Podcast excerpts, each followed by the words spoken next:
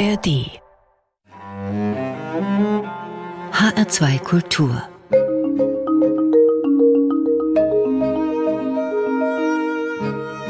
Doppelkopf Gastgeber heute ist Hermann Diel und wir freuen uns auf Holk Freitag. Holk Freitag, das kann, darf und muss man so sagen, ist ein Theatermacher. Manche sagen auch gern Urgestein des deutschen Theaters. In Hessen kennen ihn viele aus seiner Zeit als Intendant der Bad Hersfelder Festspiele und so sage ich mit großer Freude herzlich willkommen, Holk Freitag. Herzlichen Dank und äh, danke für die Einladung, Hermann Diel. Sie sind 2010 als Intendant nach Bad Hersfeld gekommen und dann 2014 unter ich sage jetzt mal, seltsamen Bedingungen rausgeworfen worden. Sie sind später offiziell auch rehabilitiert worden. Sind die Narben eigentlich alle verheilt oder schmerzt es manchmal noch? Das ist eine ganz schwierige Frage. Ich habe äh, mir gesagt, ich möchte nicht mit Dreck im Kopf weiterleben danach und deshalb haben wir auch eine sehr schnelle Lösung gefunden damals. Äh, und äh, aber wenn ich manchmal sehe, Entwicklungen sehe, schmerzt es auch noch. Das will ich gerne zugeben. Da weiß ich gar nicht, ob das Schmerz oder Trost ist. Sie leben ja jetzt in Bad Hersfeld mit Blick auf die Ruine, wenn man möchte. An guten Tagen hört man sogar Richtig. die Festspielfanfare. Das ist völlig in Ordnung. Also ich gehe ja auch in die Festspiele. Ich habe mir auch alles angesehen äh, seitdem. Ich habe in Hersfeld meine Frau kennengelernt und deshalb lebe ich da. Dann haben wir uns ein Haus gekauft und wir gucken von oben auf die Stadt. Das ist immer ein schöner Blick. Was macht für Sie denn eigentlich den Zauber dieser Ruine aus? Den Zauber der Stadt liegt natürlich in der Frau, das ist klar, aber was macht den Zauber der Ruine aus? Die Steine. Also ich habe äh, einmal in, auf einer Probe erlebt, dass ein Techniker, der es ganz gut gemeint hat, imitierte Steine dahingestellt hat. Und dann habe ich gesagt, das, das kann man überhaupt nicht machen. Diese Steine erzählen jeder einzelne eine Geschichte. Und der zweite Punkt, den ich, der mich immer fasziniert, ist, man darf in der Ruine, auch wenn man drin arbeitet, nie vergessen, dass es eine Kirche ist. Das ist eine Kirche und dieses Sakrale haftet diesem Bau an. Sie haben einmal gesagt, ein Intendant hat zwei natürliche Feinde, seinen Vorgänger und seinen Nachfolger.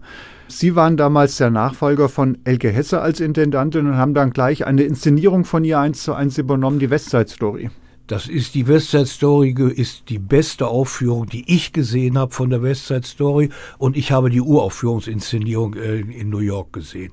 Also das ist, die ist so fantastisch gewesen, diese Aufführung. Abgesehen davon mit Elke Hesse bin ich bis heute befreundet. Die Geschichte von Holk Freitag und Bad Hersfeld beginnt ja eigentlich, wenn wir mal ganz zurückblicken, kurioserweise am Niederrhein, in Mörs, im Schlosstheater dort. Das ist ja das, habe ich gelesen, das kleinste Stadttheater in ganz Deutschland, gegründet von Holk Freitag 1975. Wie muss man sich Theaterkultur in Mörs dann Anfang der 70er Jahre vorstellen? Es gibt den Begriff des kleinen Kulturwunders am Niederrhein. Den hat ein Kritiker geprägt. Und äh, dahinter verbirgt sich Folgendes. Mörs war in den 60er Jahren, noch bis in die 60er Jahre rein, Anfang 70er Jahre eigentlich relativ furchtbar. Das war, äh, die war vor, bevor die Neugliederung kam und bevor die Renovierung kam, das war eine, eine Stadt, die hatte eigentlich nichts wirklich Schönes. Das hat sich drastisch geändert durch zwei wirklich wunderbare Bürgermeister, die da gerade gearbeitet haben. Und dadurch, dass vier Leute, einer war ich, äh, gesagt haben, wir müssen hier was tun. Bevor wir angefangen haben, das war 69, hat die Stadt pro Bürger eine Mark für Kultur ausgegeben, eine D-Mark. Als wir alle dann irgendwie woanders hingingen, waren wir bei 150 D-Mark pro Einwohner. Ich fand das eine ganz, gutes, äh, ganz gute Bilanz. Und äh, ich hatte den Traum, als ich äh, 1963 mit dem Schiff von Amerika nach Deutschland zurückkam, mein Vater war äh, Dienststellenleiter der NATO in New York und da habe ich dreieinhalb Jahre in New York gewohnt. Äh, als ich zurückkam, habe ich auf der Fahrt gesagt, ich möchte in, in Mörs, da wo ich zur Schule gegangen war, ein Theater gründen. Und das hat viele Jahre gedauert und tausende von Sitzungen und wir haben das dann am, 5, am 8. Äh, März 1975 feierlich eröffnet. Von New York nach Mörs. Von New York nach Mörs. Ich weiß noch, als ich zurückkam, hat ein ehemaliger Nachbar von mir gesagt, hat mich wieder begrüßt mit den wunderbaren Worten, na, wo war denn schöner, in New York oder hier? Auf die Frage konnte ich damals nicht antworten. Gut, heute würden wir sagen, am schönsten war es natürlich in Bad Hersfeld. Es gibt äh, eine Reihe von sehr schönen Orten, denen ich gewesen bin. Ich lebe gerne in Bad Hersfeld. Das ist eine, eine wirklich eine zauberhafte Stadt mit ganz vielen Möglichkeiten. Da werden wir sicherlich noch drüber sprechen. Äh, und ich habe auch wahnsinnig gerne in Dresden gewohnt. Da werden wir auch sicher noch drüber Richtig. sprechen. Aber wenn wir nochmal nach Mörs blicken, viel Geld für Kultur ausgeben ist ja das eine. Aber was, was ist denn bei diesem Kulturwunder am Niederrhein entstanden? Wir haben ein Theater gegründet, wir haben das Internationale Jazz Festival gegründet, was damals eines der wichtigsten Festivals Europas war, dem New Jazz verpflichtet war. Äh, wir haben eine, ein kommunales Kino gegründet, das gab, war noch nicht selbstverständlich damals, eine Galerie, eine wunderbare Musikschule gebaut und eine Stadtbibliothek. Und das alles in fünf Jahren. Haben die Menschen geradezu auf dieses Angebot gewartet oder musste man dann auch erst das Publikum finden, die das Angebot auch annehmen? Man musste das äh, Publikum finden. Mein großes Kompliment und Dankbarkeit bis heute geht an die Stadt Mörs, die dieses, den Atem hatte. Wir haben das Theater gegründet und es war drei Jahre lang ganz, ganz schwer. Und dann kam, aber so langsam kamen dann die Leute und sie kamen interessanterweise aus den Städten, wo tolles Theater gemacht wurde, nämlich Bochum, Düsseldorf, und äh, Mülheim-Ruhr. Das, das waren Leute, die dahin kamen. Und dann haben die Mörser das langsam auch äh, mitbekommen, was da ist. Und dann haben wir das Theater eigentlich jahrelang immer voll. Der große Knackpunkt kam natürlich 1980, als wir mit einer Inszenierung der Backchen zum Berliner Theatertreffen eingeladen wurden. Das war eine Sensation. Und von da ab war es natürlich eine ganz tolle Zeit wenn ein Wunder möglich wird, sind ja in der Regel mehrere Menschen daran beteiligt. Das kann nicht einer machen. Sie haben Nein. so ein paar Stichworte auch schon gesagt. Also es muss dann auch nicht nur der bereit sein, der die Kultur bereitstellt. Klingt blöd, also nicht der, der das Theater macht alleine, sondern er braucht auch einen, einen, einen vernünftigen Gegenspieler auf der anderen Seite bei der Politik. Absolut. Da habe ich durch diesen Vorgang in Mörs damals habe ich gelernt, dass es völlig unsinnig ist, wenn man den Rechtsträger als Gegner hat. Man muss den immer, man muss mit dem in Kontakt sein. Aber ich erzähle Ihnen mal eine Geschichte. Ich komme zum Bürgermeister. Ich war 26 Jahre alt. Kein Mensch kannte mich. Ich habe nichts gemacht, was irgendjemand äh, aufmerksam gemacht hat auf mich. Bin zum Bürgermeister gegangen. Das war der wunderbare Albin Neuse, der seit 25 Jahren Bürgermeister war. Da ein Mann, der so aus der Humanitas der deutschen Arbeiterbewegung kam. Ich habe dem gesagt, ich möchte hier ein, ein Theater aufbauen. Und dann hat der Bürgermeister als Antwort gesagt, wir hören ihn heute noch. Das ist ja interessant, erzählen Sie mal. Ich glaube, wenn ich das heute machen würde, egal wo, würden sie irgendwie äh, einen Arzt anrufen oder ich weiß nicht was. Ne?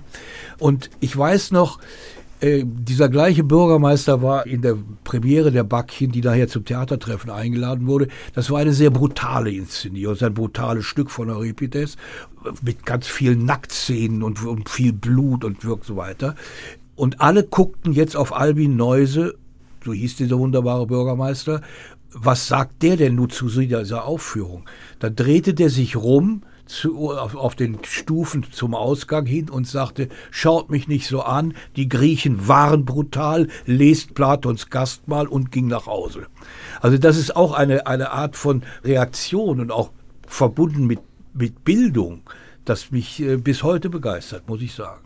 Einer von den vier Leuten übrigens war der äh, spätere Justizminister im Kabinett Schmidt, Jürgen Schmude, der dann auch Präses der EKD viele Jahre war.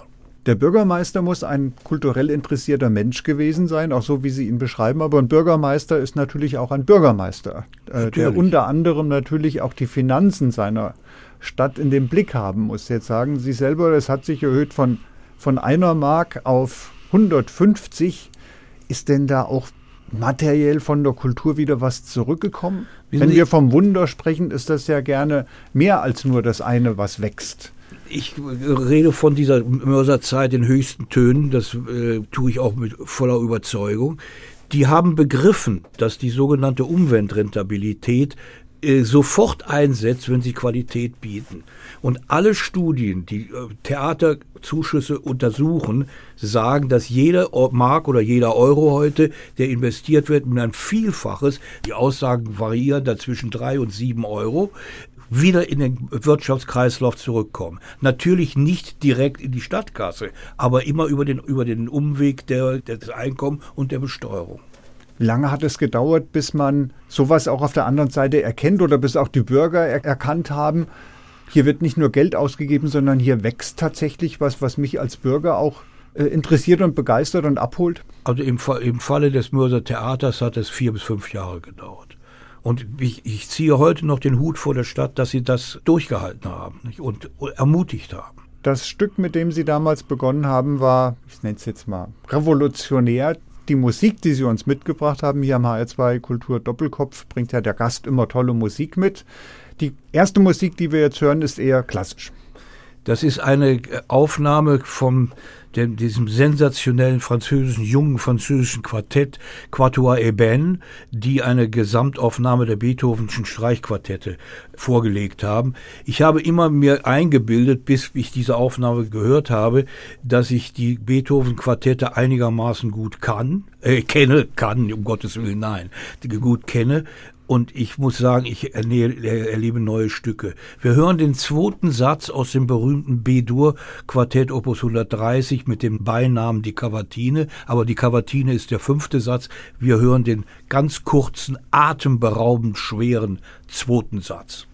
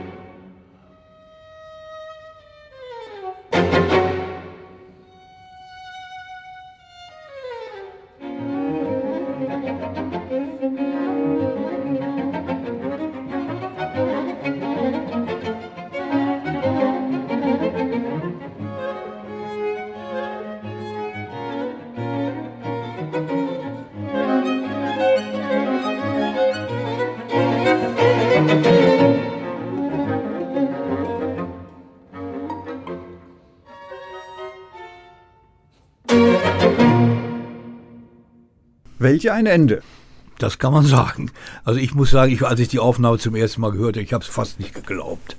Sie hören H2 Kultur Doppelkopf mit dem Theatermacher Holk Freitag. Gastgeber ist Hermann Diel. Und Theatermacher trifft es nun wirklich. Äh, vom Niederrhein machen wir jetzt aber einen großen Sprung, nicht nur geografisch. Wir gehen nach Israel. 1981 Holk Freitag macht Theater in Israel am Nationaltheater in Tel Aviv als erster Deutscher da weiß man jetzt gar nicht, was man eigentlich mehr betonen soll, als erster Deutscher oder überhaupt als Deutscher. Äh, das, die Frage kann ich auch nicht beantworten. Es war ähm, die Geschichte, wie ich da hingekommen bin, ist schon abenteuerlich. Ich habe in Stuttgart bei Hans-Günther Heime Mauser von Heiner Müller inszeniert und bei einer Probenpause saß ich in der Kantine, kommt der Chefdramaturg Peter Kleinschmidt runter und hat gesagt, ich habe da oben den Chef von der Habima in, das ist Nationaltheater, hat den Namen Habima, Theater, Nationaltheater, äh, oben sitzen, der sucht einen Regisseur für Maria Stuart. Und dann bin ich nach oben gegangen und habe mir auf dem Weg ein, äh, ein äh, Konzept entwickelt. und habe was von Mechanics of Power und so weiter erzählt. Und dann hat der David Levin, der übrigens auch in Bad Hersfeld mal inszeniert hat, nämlich Fiesco äh, von Schiller, der hat gesagt, äh, darüber reden wir später. Wie lange dauert Maria Stuart? Da habe ich gesagt, naja, ungefähr drei Stunden. Da hat er gesagt, es geht nicht. Drei Stunden, die Leute wissen ja nicht, ob das Haus noch steht, wenn sie nach drei Stunden nach Hause kommen. Also äh, dann habe ich gesagt, also unter zweieinhalb Stunden geht das nicht. Und daraufhin hat er gesagt, das ist ein Deal. Und so, und so ist das zustande gekommen. Und dann bin ich nach, mit wirklich klopfendem Herzen dahin gegangen, äh, um eine Grunderfahrung in einem Wort zu sagen oder in einem Satz zu sagen, ist, ich habe äh, verschiedentlich da jetzt gearbeitet, also dreimal hintereinander in einem, einem Nationaltheater. Ich war viele, viele Mal, ich bin fast jedes Jahr in Israel. Ich habe nicht ein einziges Mal eine Bemerkung oder irgendetwas gehört gegen mich, weil ich Deutscher bin. Nicht einmal. Das würde ich als Erfahrung in unserem Lande auch gerne genauso haben. Ich weiß nicht, ob das äh, bei uns so gewesen wäre. Ähm, es war eine Begegnung mit der Geschichte natürlich. Und es beginnt eigentlich damit, dass ich, ich einen Schauspieler kennengelernt habe, der kam rein und rezitierte äh, Shimon Finkel, eine Institution war der in Israel, ich kannte ihn aber nicht. Damals rezitierte den Mortimer-Monolog aus dem ersten Akt auf Deutsch. Daran habe ich ihn gefragt, haben Sie das mal gespielt? Und daraufhin sagte er, ja, 1928 unter Max Reinhardt. So, und nach dem Prinzip, und wer sind Sie? Ne? Also das war schon unglaublich aufregend, diese Menschen, die man da kennengelernt hat. Keine negativen Bemerkungen zu hören, ist ja das eine, aber mit, weil Sie waren ja auch ein junger Kerl damals, sind Sie ganz unbefangen dann dahin gekommen? Nein. Oder? Also schon mit der, mit der Unsicherheit, was, was erwartet mich aufgrund meines Passes. Ne? Ähm, das ist aber ganz schnell weg gewesen weil, weil ich mit einer unglaublichen Herzlichkeit aufgenommen worden ist. Und es kommt hinzu, dass die Hauptdarstellerin, die die Elisabeth spielte, also nicht die Titelrolle, sondern die Elisabeth spielte, die Königin, eine internationale Koryphäe war, die auch hier in Deutschland bekannt war, nämlich Hannah Maron. Hannah Maron kennt jeder, der, jeder Cineast, weil sie das Mädchen in M ist von Fritz Lang. Hannele Meyerzack hieß sie damals. Der Vater war sehr weitsichtig, ist 1932 nach Palästina ausgewandert äh, und sie hat dann eine Riesenkarriere als Schauspielerin gemacht, ist einmal in Deutschland gewesen, um umzusteigen von Tel Aviv nach London, wo sie Probeaufnahme für Hello Dolly hatte, weil sie war vorgesehen als Alternative möglicherweise zu Barbara Streisand, äh, die Dolly zu spielen und wurde Opfer eines Palästinenseranschlages und hat dabei ein Bein verloren. Also da war sie einmal eine Stunde in Deutschland wieder und dann passierte das. Und diese Frau habe ich dann kennengelernt, eine fantastische Schauspielerin und wir haben uns grund, also wirklich wunderbar äh, verstanden. Interessanterweise haben wir nie Deutsch miteinander geredet. Wir haben immer Englisch geredet. Und dann habe ich sie viele Jahre später nach, als ich Intendant in Wuppertal war, eingeladen und dann hat sie in den Toren die Hekobar gespielt und auf Deutsch, fehlerfrei. Auch da nochmal gefragt, jetzt inszeniert der junge Deutsche Maria Stuart in Tel Aviv. Wer geht da in die Vorstellung? Und wie, wie wurde das aufgenommen? Also, das klingt jetzt bei Ihnen so selbstverständlich. Ich kam ja, dahin, alles war gut. Im Nachhinein klingt das so, das, erzählt man das dann so. Das war es natürlich nicht. Die Aufnahme durch das Publikum war überwältigend. Das war, diese Aufführung war ein Riesenerfolg. Sie ist 74 Mal gespielt worden, musste abgebrochen werden, weil die andere Hauptdarstellerin äh, sich schwer verletzt hatte bei einem Bühnenunfall. Aber nicht in, der, nicht in meiner Aufführung. Und das war eigentlich dann selbstverständlich, dass der Intendant, also sagte er zumindest, mich eingeladen hat, die nächste Inszenierung ein Jahr später zu machen. Wie Sie Ihren Einstieg in Mörs beschrieben haben, sehe ich da eigentlich sehr anschaulich so einen richtigen 68er vor mir, der auch eine 68er Inszenierung macht. Und jetzt kommt dieser 68er Deutsche nach Israel. Das ist ja gleich der doppelte, doppelte Boden. Ja, das stimmt. Äh, aber ich, ich darf dann vielleicht mal einen Satz zu mir selber sagen. Der ist von Hans-Dieter Hüsch mit dem ich befreundet war, weil Hösch war ja auch Mörser, und der mal gesagt hat, ich sei ein, ein konservativer Revolutionär. Und für mich war immer das Allerwichtigste bei Theaterarbeiten, dass man sich nicht vom Text löst, dass man alles das, was man entwickelt, aus dem Text heraus entwickelt.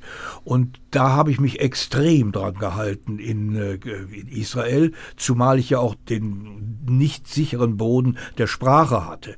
Wir haben Hebräisch gespielt, die haben Hebräisch gespielt, ich kann kein Hebräisch und die Verständigung war auf, auf Englisch. Und dazu müssen sie, um das machen zu können, müssen sie im Grunde genommen fast den deutschen Text auswendig können, was ich konnte. Und äh, diese genaue Kenntnis und dieses äh, sich über präzise an das halten, was da ist, ist ein gewisser Halt. Wenn ich aus dem Nachkriegsdeutschland nach Israel komme, Sie haben inszeniert in einer Zeit Aufbruch, Aufarbeitung, Provokation, äh, Auflehnung gegen das Alte, aber in einem in einer Atmosphäre, wenn man auch im Rückblick, glaube ich, ehrlich ist, der völligen Sicherheit. Es konnte dem Natürlich. 68er ja nichts passieren. Er Nein. war äh, im Richtig. Vergleich auf einem wirtschaftlich äh, sehr soliden Weg, äh, drohten keine ernsthaften Repressalien und jetzt kommen sie nach, nach Israel in eine völlig andere Situation. Was mich an Israel um auf die Frage wirklich äh, präzise zu antworten, immer fasziniert hat vom ersten Moment an, ist die unglaubliche Dynamik und der können sie sich nicht entziehen. Sie sind, sie, sie, sie, sie können sich diesem, dieser Dynamik dieses Landes nicht entziehen. Mir hat mal ein ehemaliger äh, Oberst der Armee gesagt, als ich darüber äh, geredet habe, was alles in Israel Nummer eins in der Welt ist, was äh, Forschung anbetrifft, Technologien und so weiter. Und daraufhin hat er mir ganz cool gesagt, das ist für uns eine Frage des Überlebens. Wenn wir nicht die Besten sind, dann überleben wir nicht. Und was auch man sich nicht vorstellt, wenn man das Land nicht kennt, was es heißt, in einem Land zu leben, das keine Nachbarn hat. Die haben, die Nachbarn waren Feinde.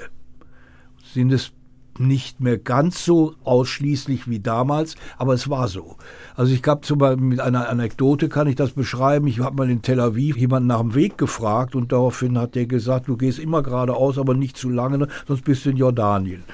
Ne, also weil das ja auch so ein schmales Land ist. Ja, dann auch, äh, was unglaublich anziehend ist, diese Weltoffenheit, die sie unter anderem darin manifestiert, äh, dass jeder zwei Sprachen spricht.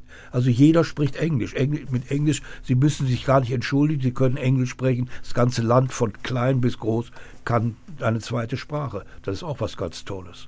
Ihr zweites Stück, Sie haben schon angedeutet, was Sie dann inszeniert haben, waren die Troerinnen. Ein Drama von Frauen nach der Eroberung Trojas. Der Intendant, also Levin, wollte, dass ich die Backchen nochmal mache. Das heißt, das möchte ich aus allen Gründen nicht. Also ich wiederhole nicht gerne etwas, was gerade noch frisch war. Und das Zweite ist, äh, das ist nicht das Stück, was in Israel wichtig ist. Dann habe ich die Troerin vorgeschlagen. Das war der, äh, der Libanonkrieg, der drohende Libanonkrieg, der auch nachdem wir uns darauf verständigt hatten, auch ausbrach. Das war der erste Libanonkrieg. Und ich habe gesagt, das ist eigentlich das Stück für Sie. Und dann weiß ich noch, dass wir, als der Krieg ausbrach, habe ich ihn angerufen. Da habe ich gesagt, David, ich glaube, wir sehen gerade die gleichen Bilder im Fernsehen. Das ist wie die Anfangsszene von, äh, von den Troerinnen. Also wenn die Leute dann in, in, verschickt werden und verschachert werden und so weiter. Diese Aufführung war, ich war wahnsinnig nervös bei diesem Stück, weil das Stück an die Nerven geht schon, wenn Sie es lesen. Und es war eine große Erwartungshaltung daran, auch nach dem Erfolg von der Maria Stuart, so dass ich allen Leuten auch gesagt hatte, wer Lust hat, zu den Proben zu kommen, ihr könnt immer in die Proben kommen. Das war, und das Kabima hat über 80 Schauspieler, also das ist ein richtig großes Theater. Und äh, da gab es eine Szene, die ich meinem Leben nicht vergessen kann. Das ist die Schlussszene, wenn das Lager geräumt wird. Ich habe das in einem Palästinenserlager spielen lassen, das Stück. Und die Griechen hatten israelische Uniformen an. Also das war, ging wirklich ganz nah an die, an die Realität dran von des Libanonkriegs. Äh, und da habe ich äh, dann das Lager räumen lassen. Und dann gibt's so diese, diese Tricks der Brutalität wie macht man das, wenn jemand zusammengeschlagen wird? Gibt es ja Theatertricks, die man braucht und so weiter. Und dann habe ich diese Szene gestellt. Und da waren ungefähr 20, 30 Leute im Publikum. Und plötzlich habe ich gemerkt, dass alles Totenstille war. Keiner hat was gesagt, aber ich, mir wurde plötzlich klar, in welcher Situation ich war. Das war so, jetzt kommt der Deutsche und erklärt den Israelis, wie es im KZ ausgesehen hat. Also das war eigentlich die Situation. Das war so hysterisiert und so, so gespannt, die Atmosphäre, dass bei der Haupt, ersten Hauptprobe Folgendes passierte, dass der Requisiteur, der auch nervös war, der hat in einen Benzintank echtes Benzin gepackt, mit dem sich die, die Schauspielerin übergießt und sich anstecken will. Natürlich nimmt man dann Wasser. Der hat aber echtes Benzin da reingetan. Mir bis heute unerklärlich. Glücklicherweise ist das Feuer, was die ganze Aufführung lang auf der Bühne brannte, bei dem Durchlauf kurz vorher ausgegangen, weil zu wenig Brennpaste drin war. Wenn das gebrannt hätte, wäre die Schauspielerin wahrscheinlich tot gewesen. Also das war, ich erzähle diese Geschichte, weil das die, die Atmosphäre und die Angespanntheit macht. Das hat dazu geführt, dass wir am, bei der Premiere, dass wir mit der Bühnenbildnerin, das war eine, eine Deutsche, die ich mitgebracht hatte, habe ich gesagt, wir gehen alleine vor den Vorhang beim Applaus, nicht mit den Schauspielern, weil wenn die uns ausbuhen, dann sollen sie uns ausbuhen, aber nicht die Schauspieler. Es kam ganz anders, die Aufführung war tatsächlich ein Triumph. Und das war so, dass bis heute in einem Universität der Theaterwissenschaft Tel Aviv diese Aufführung als die Geburt des politischen Theaters in Israel ist. Die ist über Jahre gelaufen, über Jahre. Wenn wir auf das Stück schauen, das Land zerstört, die Infrastruktur zerbombt, kein Wasser, kein Strom, die Männer im Krieg oder tot, da denken wir heute an die Ukraine. Ja, selbstverständlich. Ich glaube, das ist der, der größte Einschnitt, den wir in der, Folge, in der Folge noch gar nicht richtig erfasst haben, was da passiert. Ich habe verbinde mit, der, mit diesem Schock des Krieges in, in, in Europa. Wir haben ja nicht mehr daran gedacht. Ich bin ein großer Freund von Russland. Ich bin achtmal in Russland gewesen. Ich finde das Land faszinierend. Ich habe ganz tolle Erlebnisse gehabt. Plötzlich passiert das. Alles ist auf den Kopf gestellt.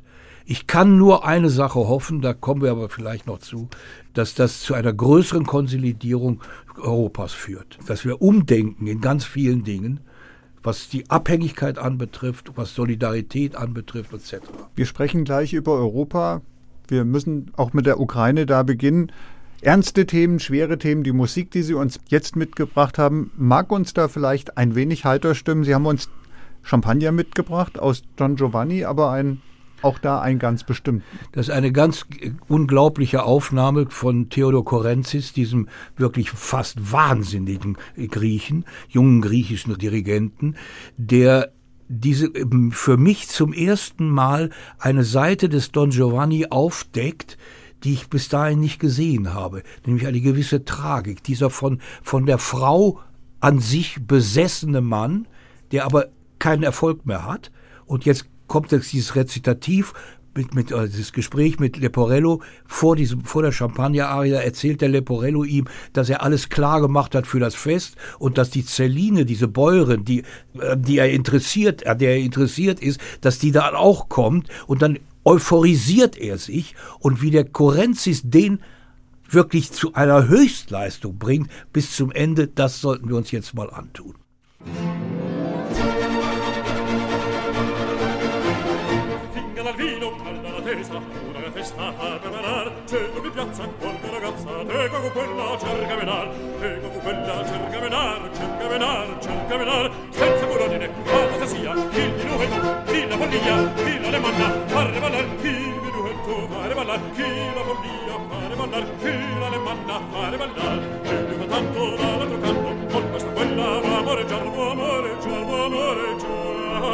alla balisa una mattina una decina deve metar alla balisa una decina deve metar sempre in piazza qualche ragazza devo quella per camminare alla balisa una mattina una decina deve metar senza bull'ordine la cosa sia il minuetto chi la follia la ne manna fare ballare Lisa, una mattina, una decina deve metar, una decina deve metar, una decina deve metar, deve metar, deve metar, devi, devi aumentar.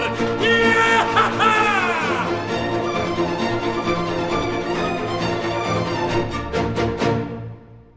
Sie hören HR2 Kultur Doppelkopf mit Holk Freitag und Gastgeber ist Hermann Diel. Wir sagen ja, der Krieg in der Ukraine ist ein Krieg in Europa. Ich frage mich manchmal, haben wir wirklich dieses Europa tatsächlich so im Blick? Oder war oder ist sogar noch gerade deutsche Kultur nicht geprägt vom Westen, von England und USA oder vom Süden, von Italien und Griechenland? Das ist ganz sicher so. Und äh, dadurch, dass ich äh, viele Jahre in Dresden arbeiten durfte, äh, habe ich mitgekriegt, welches Vakuum da entstanden ist, was wir alles übergehen. Und äh, das große Problem, was wir wirklich ganz schnell lösen müssen, ist, dass wir den Osten ernst nehmen rein historisch, wenn man nur mal von Deutschland ausgeht, ist es ja so, die wichtigsten kulturellen Impulse sind in dem Gebiet entstanden, das heute Ostdeutschland ist. Also, und das andere ist, wir reden immer Europa und meinen eigentlich ganz oft, dass wir die EU, dass wir meinen die EU. Aber die EU ist nicht Europa. Es gibt, glaube ich, 24 Länder, die nicht zu Europa gehören. Und das müssen wir auch klären. Und deshalb arbeiten wir in der, in der Akademie in Dresden daran, dass die Buchmesse in Leipzig ein Osteuropa-Forum wird. Die Buchmesse ist ja drei Jahre nicht, äh, nicht stattgefunden und jetzt wird sie wieder stattfinden und wir werden daran arbeiten, dass, dass wir da ein, ein Forum haben. Wir müssen den Osten ernst nehmen. Die Akademie müssen wir erst noch erklären. Sie sind ja Sprecher der, jetzt kommen schöne Wortungetüme, der Sächsischen Akademie der Künste, eingebunden in die Europäische Allianz der Akademie. Die, diese Europäische Allianz ist äh, eine Gründung von Janine Meerapfel, das ist die Präsidentin der Berliner Akademie. Und Dresden ich war damals Präsident der Dresdner Akademie, hat, hat sofort mitgemacht und mittlerweile sind wir 65 äh, Institutionen aus 24 europäischen Ländern, sind damit das größte Kulturnetzwerk Europas, soweit ich informiert bin. Und wir arbeiten im Moment daran, ich bin Mitglied einer Arbeitsgruppe, die sich die Identität Europas zum Thema genommen hat. Wir haben eine große Fragebogenaktion gemacht über, äh, mit allen Mitgliedern. Wir haben innerhalb der Arbeitsgruppe Aktionen gemacht, wie wir näher aneinander rücken kommen und so weiter. Und das ist eine, eine Arbeit, die mir unglaublich viel Freude macht in den letzten Monaten, in den letzten drei Jahren.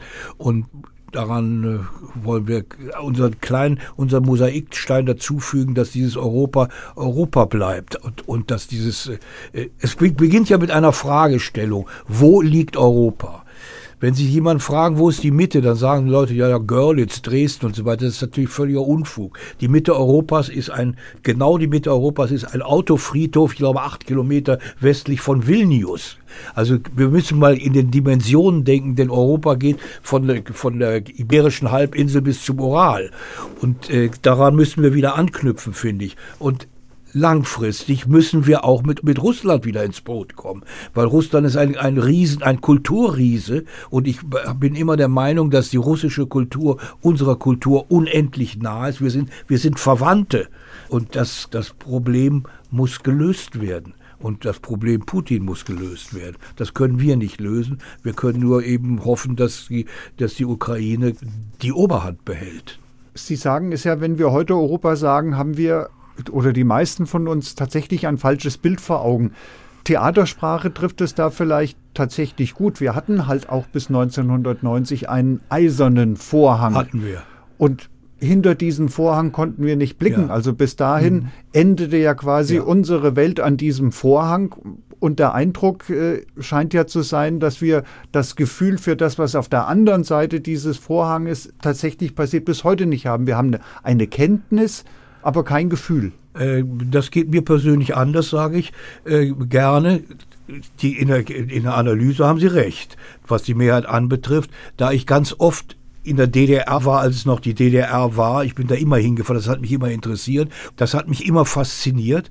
Aber wir haben, äh, wie Sie richtig sagen, es hat keinen, es hat keinen Einfluss letztlich auf uns, gemacht. Und wir müssen äh, das überwinden. Wenn wir wieder den Blick auf den Osten werfen sollen, wenn wir den Osten wieder neu entdecken sollen, dann gilt das sicher für Europa, aber ich habe oft den Eindruck, es gilt sogar noch auch für Deutschland, also auf den östlichen Teil Deutschlands. Die Musik, die Sie jetzt mitgebracht haben, kann da eine Brücke schlagen.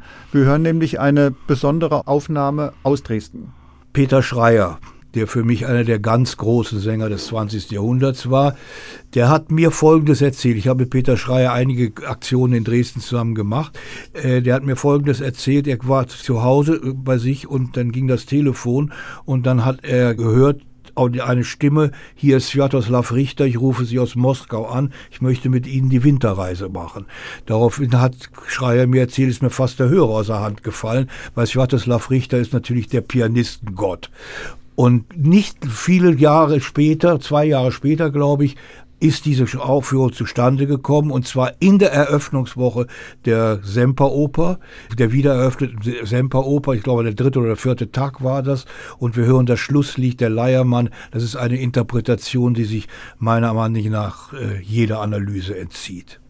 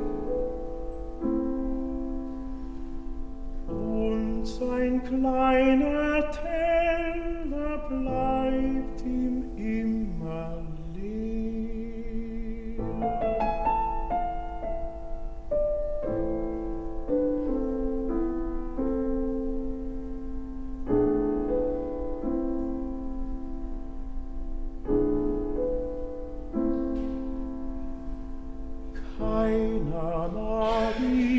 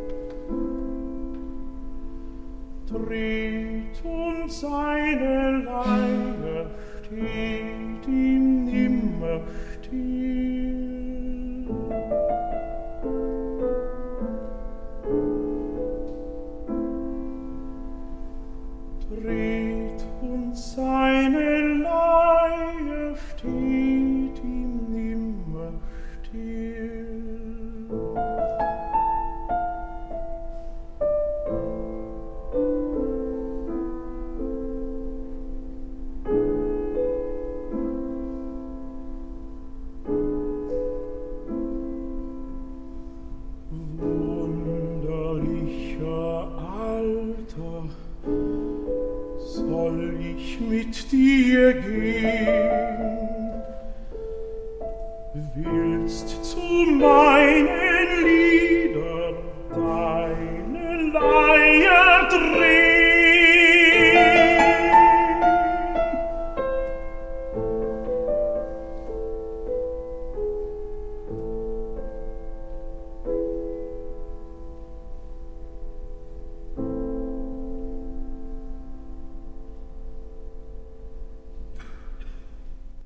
Der HR2 Kultur Doppelkopf mit Holk Freitag. Gastgeber ist Hermann Diel. Herr Freitag, Sie waren acht Jahre Intendant des Staatsschauspiels in Dresden. Für Sie ist Dresden eine zweite Heimat. Warum? Ich war 1985 oder 86 zum ersten Mal in Dresden, weil ich zu Wolfgang Engels Inszenierung der Penthesilea gepilgert bin. Und ich habe mich total in diese Stadt, die damals noch überhaupt nicht so schön war, wie sie heute Gott sei Dank wieder ist, verliebt. Ich finde, ich habe, hatte keine Beziehung zu ihr, also Verwandte und so weiter, alles nicht. Ich fand, die Stadt hat etwas Einmaliges.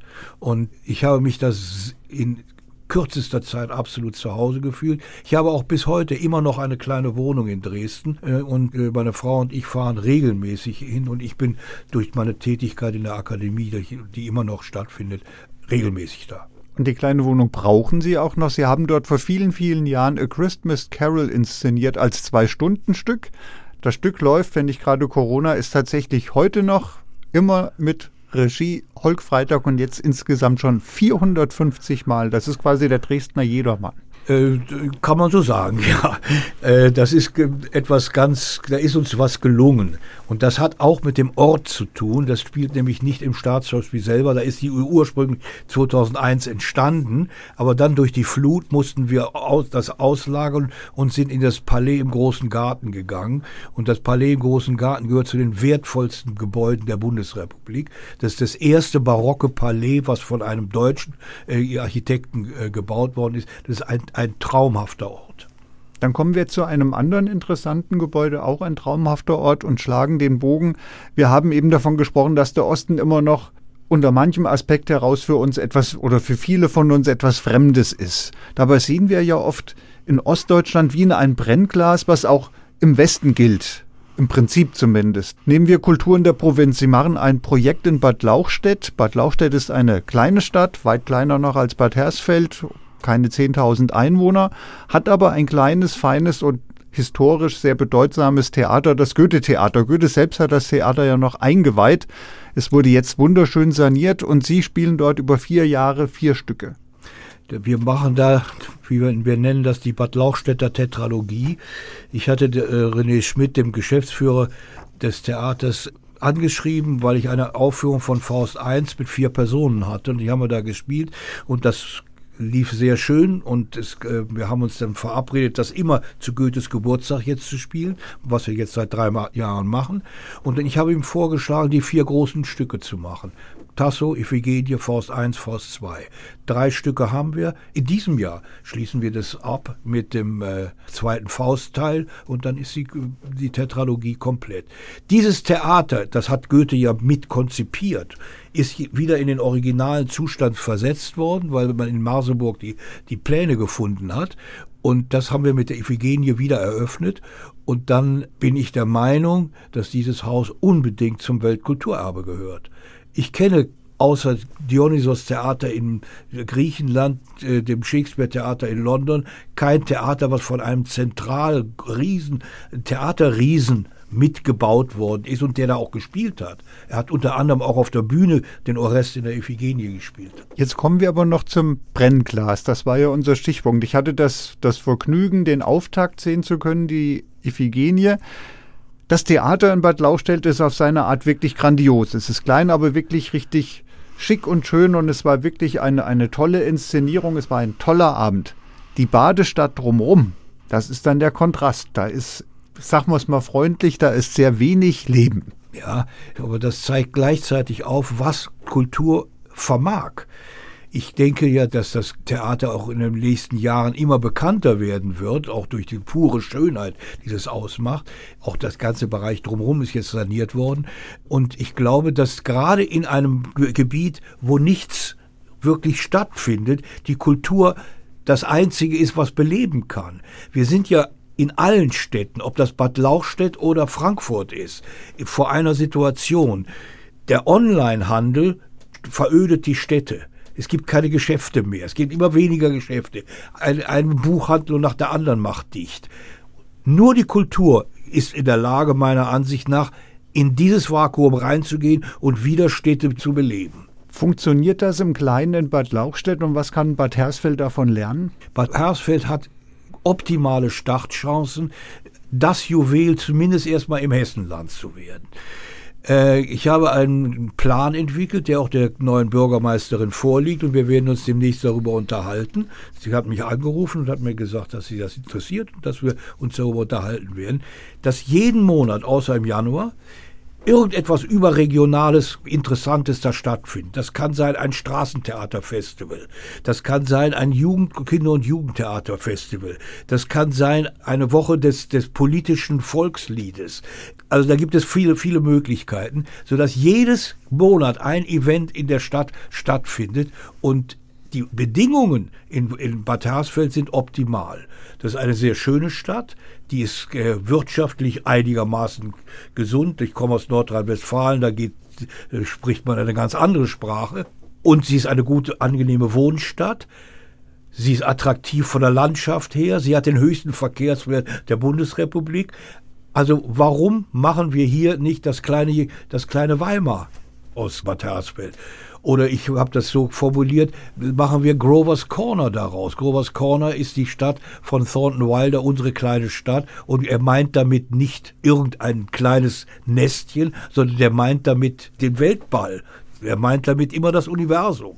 Wollen wir denn wirklich das kleine Weimar an Bad Hersfeld machen oder das, was doch seit Jahren postuliert wird, das Salzburg des Nordens? Ja, da wollen wir uns nicht streiten. Also, das Salzburg des Nordens ist schon eine tolle Formulierung. Da muss nur, nur einiges, was bei den Festspielen noch erweitert werden. Das Angebot muss wesentlich erhöht werden und nicht verringert werden, wie es zurzeit passiert. Und natürlich ist das Alleinstellungsmerkmal sind die Festspiele und diese fantastische Stiftsruine.